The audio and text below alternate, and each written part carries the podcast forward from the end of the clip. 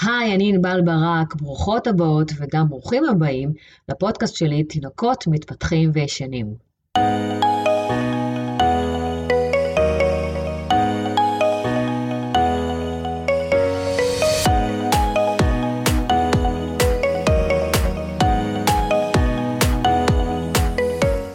מה הקטע שלי עם כפות רגליים חשופות? בשנים האחרונות, כל מי שמגיע לסדנות ולייעוצים שלי כבר מכירה אותי די טוב.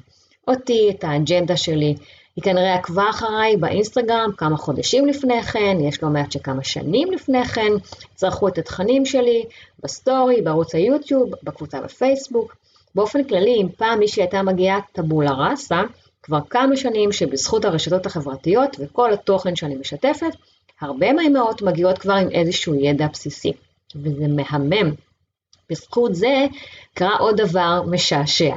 הן יודעות שכדאי להן להגיע כשכפות הרגליים של התינוק חשופות. אם במקרה מישהי מגיעה כשהתינוק לבוש במכנסיים עם רגליות או גורב גרביים, היא בדרך כלל תתנצל בפניי. ואם יש מישהי שלא מודעת לקטע שלי עם כפות רגליים חשופות, סביר להניח שהיא תקבל מבטים מופתעים מהאימהות האחרות.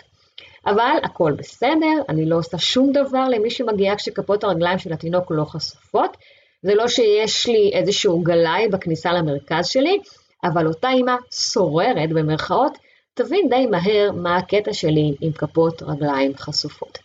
אז בואו נבין. אני אתחיל מהשורה התחתונה. בין כל הדברים שרצוי שנעשה לטובת ההתפתחות של התינוק שלנו, זה פשוט אחד הדברים הכי פשוטים ליישום. הרבה יותר פשוט מלבצע תרגיל מסוים, מלקשור מנסה בד, ואפילו יותר פשוט מלערסל.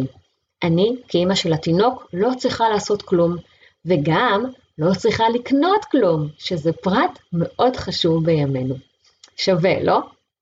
אבל מה הקשר להתפתחות? כפות הרגליים הן האיבר שיבסס את התינוק שלי במשך כל חייו.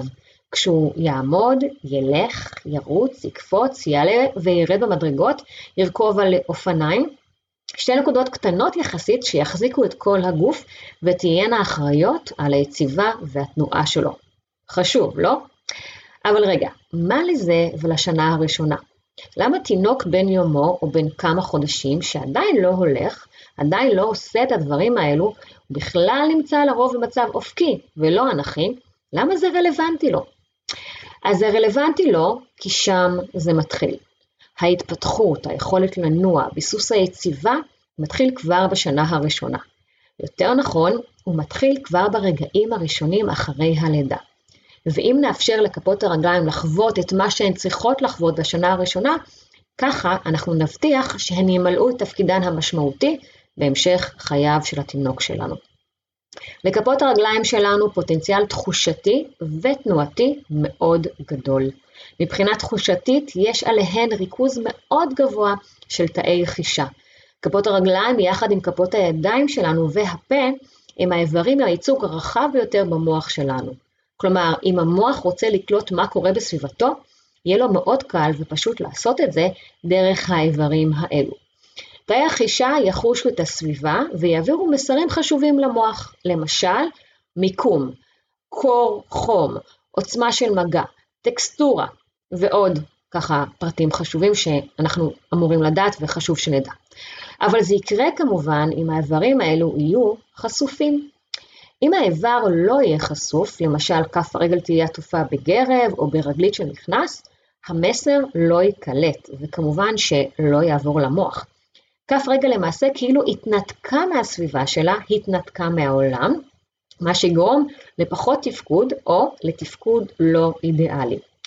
מבחינה תנועתית, כפות הרגליים שלנו מורכבות ממספר גדול יחסית של עצמות. 25 עצמות, עצם אחת פחות מכף היד, ותחשבו כמה כף היד שלנו תנועתית. פוטנציאל תנועתי עצום, במיוחד לאור העובדה שמדובר באיבר יחסית קטן. אממה, גם פה, גם עם כף רגל עטופה, לכל אותן עצמות יותר מאתגר לנוע. הן ינועו בקטנה, או חלקן לא ינועו בכלל. כלומר, אותן עצמות צריכות לנוע יותר ויותר כדי להכין את התינוק לבאות, לא באמת יכולות לממש את הפוטנציאל שלהן. אם נחשוב על כפות הידיים שלנו, אז תחשבו איך כף היד מתפקדת כשהיא בתוך כפפה. נכון יותר קשה לנו להניע אותה? נכון שהתחושה של הסביבה פוחתת, שזה אומנם אחד מהשימושים של הכפפות, למשל כשאנחנו רוצים להגן בפני קור או חום, אבל תכלס זה מאוד מסרבל את התנועה ואת התפקוד שלנו. אני זוכרת את עצמי כשהייתי בחורף בברלין או בניו יורק, ברגע שנכנסתי למקום סגור וחם, הדבר הראשון שעשיתי זה להוריד את הכפפות, נכון? אז כפות הרגליים כאמור שקולות לכפות הידיים, במידת הפוטנציאל התנועתי וגם התחושתי. על כפות הידיים יותר קל לנו לדבר, יותר קל לנו להבין את החשיבות של התפקוד שלהן, וגם יותר קל לחשוף ברמה היומיומית, בטח כשמדובר בתינוקות וילדים. אבל אנחנו מן הסתם נרצה לפתח את אותו פוטנציאל גם בכפות הרגליים על מנת להבטיח התפתחות מוטורית וחושית איכותית גם שלהן, ולכן אנחנו נקפיד לחשוף גם אותן. ממתי? כמו שאמרתי, מההתחלה, מרגע הלידה. כשתינוק נולד הוא מבצע באופן רפלקסיבי דחיפה של כפות הרגליים. כבר אחרי הלידה ניתן להניח את התינוק על הבטן של אימא, וכבר שם הוא יתחיל לבצע תנועות של זחילה. זה נקרא זחילה רפלקסיבית. הוא לא עושה את זה באופן רצוני, אלא מתוך רפלקס. ומה מגניב? אותו רפלקס קיים כדי שהוא באמת יוכל לממש את הפוטנציאל התנועתי והתחושתי כבר מההתחלה. מה שנקרא, הטבע יודע מה הוא עושה. אותה דחיפה תהפוך תוך כמה שבועות לתנועה רצונית, ואז היא תוביל אותו ותסייע לו לרמת הראש, להתהפכות, לזחילת גחון. דרך אגב, בזחילה על שש ובמעבר לישיבה יש פחות שימוש בכפות הרגליים. בהמשך זה יוביל אותו לעמידה על ארבע, ובהמשך כמובן לעמידה והליכה עצמאית, וכל שאר הפעולות שהזכרתי מקודם למשך כל ימי חייו. אממה, מה קורה הרבה פעמים אחרי שהתינוק נולד? כפות הרגליים נעטפות. או כי אנחנו לא מודעות לחשיבות החשיפה שלהן, או כי בואו נודה על האמת, אנחנו שבויות באחד המיתוסים הכי גדולים, שטוען שאם כפות הרגליים של התינוק קרות, אז בהכרח קר לו. ואז לא משנה אם זה נכון או לא, אנחנו ישר עוטפות, מה שנקרא ליתר ביטחון. אז פה המקום לעשות עצירה חשובה ביותר, ולהסביר למי שבמקרה חושבת ככה, או אפילו לא חושבת ככה, אבל שומעת את זה מכל עבר, מכל מיני סבתות או סבתות גנריות, המיתוס הזה לא נכון. כן, כן, לטמפרטורה של כפות הרגליים אין קשר להאם חם או קר לתינוק שלי. הסבר פיזיולוגי קצר, כפות הרגליים ושוב גם כפות הידיים שלנו הן איברי קצה. איברים שבעצם רחוקים ממרכז הגוף, ובנוסף הם איברים עם שטח פנים גדול. ולכן, לא רק שהם לא מהווים אינדיקציה לחום הגוף עצמו, אלא שלרוב הם יהיו יותר קרים מהגוף עצמו. כלומר, זה אשכרה יכול לבלבל אותנו. אנחנו נרגיש את כף רגל קרה, נחשוב שקר לתינוק, נגרוב לו גרביים, ואז ממש באופן יזום סתם ננתק את כף רגל מהסביבה, ולא נאפשר לה לנוע באופן המרבי והמיטבי. ובואו, אם זה קורה פעם אחת, פעמיים, ניחא. אם זה קורה כשיצאנו החוצה ובחוץ קר וגשום, בסדר. אבל יש המון הורים שנוטים לחשוב ככה באופן קבוע. לא משנה אם הם בחוץ או בפנים, אם יורד גשם או אם יש שרב, ואפילו לא משנה איך התינוק מרגיש להם. כפות הרגליים שלו תהיינה עטופות. וכך התינוקות שלהם מבלים את רוב שנתם הראשונה כשכפות הרגליים עטופות, והפוטנציאל לא מתממש במלואו. דרך אגב, איך באמת אנחנו יכולות לדעת אם חם או קר לתינוק שלנו? אנחנו נכניס יד מתחת לבגד ונרגיש את אזור בית החזה, או לחילופין את הגב העליון. זה מרכז הגוף וזה נותן אינדיקציה. קר לתינוק? סבבה, נלביש אותו. אבל גם במקרה הזה קחו בחשבון שגרביים לא יחממו אותו, כן? כי כאמור הן איברי קצה. הרי לחילופין לא תחשבו לשים לו כפפות במצב כזה, נכון? במצב כזה הוא צריך פשוט עוד שכבת ביגוד. אחד המראות המצחיקים בקיץ הוא כשאני רואה תינוק שלבוש בבגד גוף קצר, בלי מכנסיים, כי חם מאוד בחוץ, אבל יש לו גרביים. למה? לכו תבינו. כלומר, אני מבינה, זה כנראה בגלל אותו מיתוס. דרך אגב, המיתוס הזה כל כך חזק, שגם כשאימהות מבינות את כל ההסברים הפיזיולוגיים שאני מעבירה להן, עדיין קשה להן להשתחרר ממנו. או לחילופין, הן משתחררות, אבל סבתא פחות. ואז היא קצת יושבת להן ככה על הראש. אז זה המקום להעביר לסבתא את הפודקאסט, את הפרק הזה, כדי שגם היא תשמע, תבין ותנסה איכשהו גם היא להשתחרר מהמיתוס. וכמובן שאני מדברת לגמרי מתוך ניסיון אישי, לא אימא שלי, אלא חמותי. לא משנה כמה הסברתי לה, ואני חייבת להגיד שהיא עשתה דרך אצלי, יאמר לזכותה, ובאמת מקשיבה לי בהרבה מובנים ומאוד מעריכה אותי, בקטע הזה קשה לה לשחרר. המשפט הקבוע הוא, ענבל, אני לא יכולה לראות אותם בלי גרביים.